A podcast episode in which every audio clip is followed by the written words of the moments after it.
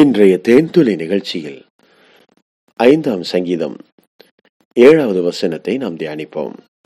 நானோ உமது மிகுந்த கிருபையினாலே உமது ஆலயத்துக்குள் பிரவேசித்து உமது பரிசுத்த சந்நிதிக்கு நேரே பயபக்தியுடன் பணிந்து கொள்ளுவேன்.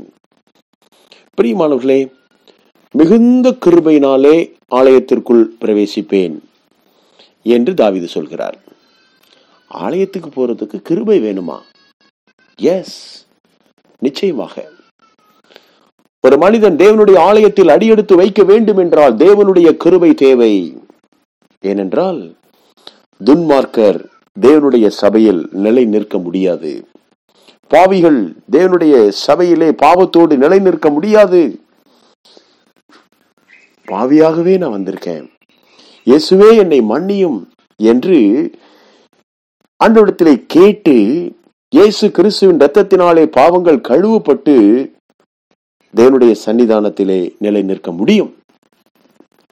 நான் பார்த்திருக்கிறேன் பிரியமானவர்களே. அநேகர் மனம் திரும்பாமலேயே பல காலங்கள் தேவனுடைய ஆலயத்திற்குள்ளே இருக்கிறதை நான் பார்த்திருக்கிறேன். தொடர்ந்தேச்சையான கீழ்ப்படியாமையினாலே பெருமையினாலே இன்னும் சுயத்தினாலே பயங்கரமான உலகத்தினுடைய இச்சை மோகம் பிசாசனுடைய கிரியைகளுக்கு அடிமைப்பட்டவர்கள் சபைக்குள்ளே இருந்திருக்கிறதை நான் பார்த்திருக்கிறேன். ஆனாலும் தேவன் அவர்களை நியாயத்திலே ஒரு நாள் கொண்டு வந்தார். அவர்கள் அந்த ஐக்கியத்தில் தொடர்ந்தேச்சையாக நிலைத்திருக்க முடியவில்லை.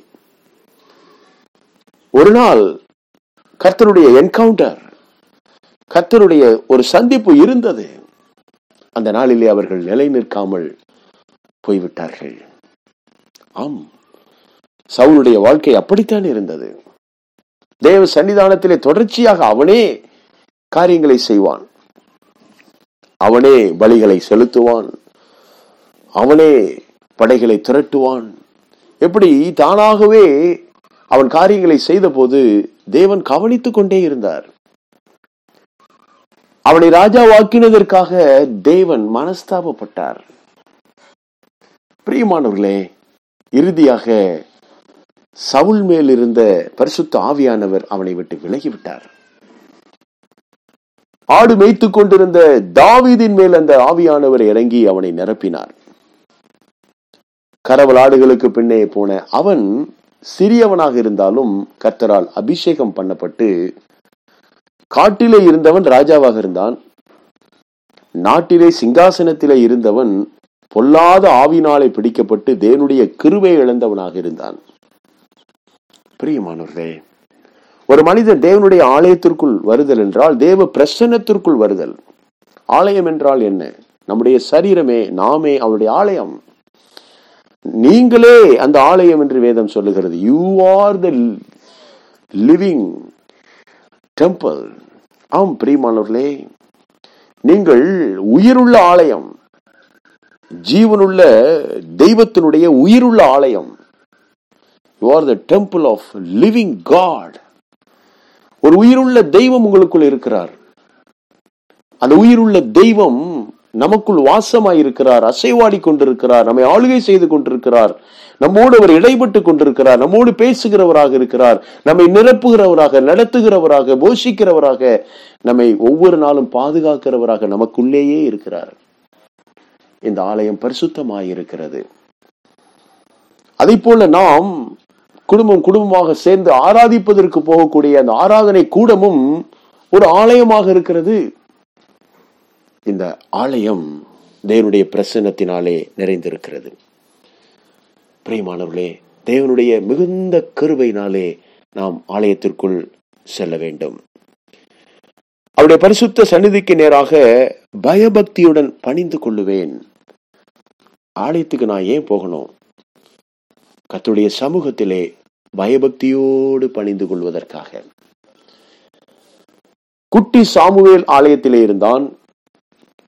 மூத்த தீர்க்கதரிசியாகிய ஏலியும் ஆலயத்திலே இருந்தார்.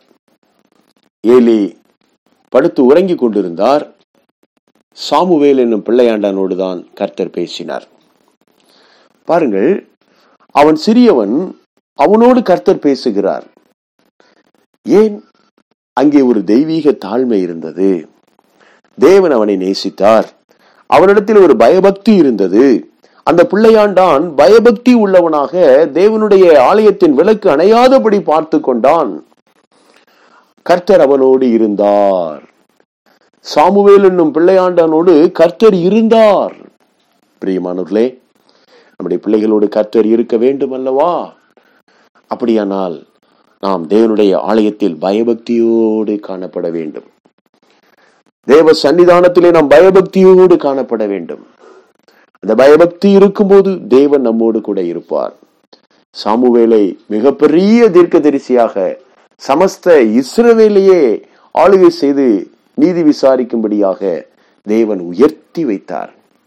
ஆம் பிரியமானவர்களே பயபக்தி உள்ளவர்களை தேவனுடைய ஆலயத்திலே தேவனை ஒவ்வொரு நாளும் தரிசிக்கிறவர்களை தேவனோடு நெருங்கி வாழ்கிறவர்களை தேவன் கைவிட்டதாக சரித்திரம் இல்லை கர்த்த தாமே உங்களையும் உங்கள் குடும்பத்தையும் உங்கள் பிள்ளைகளையும் பயபக்தியின் ஆவியால் நிரப்பி தேவ சன்னிதானத்திலே வைத்து ஆசீர்வதிப்பாராக.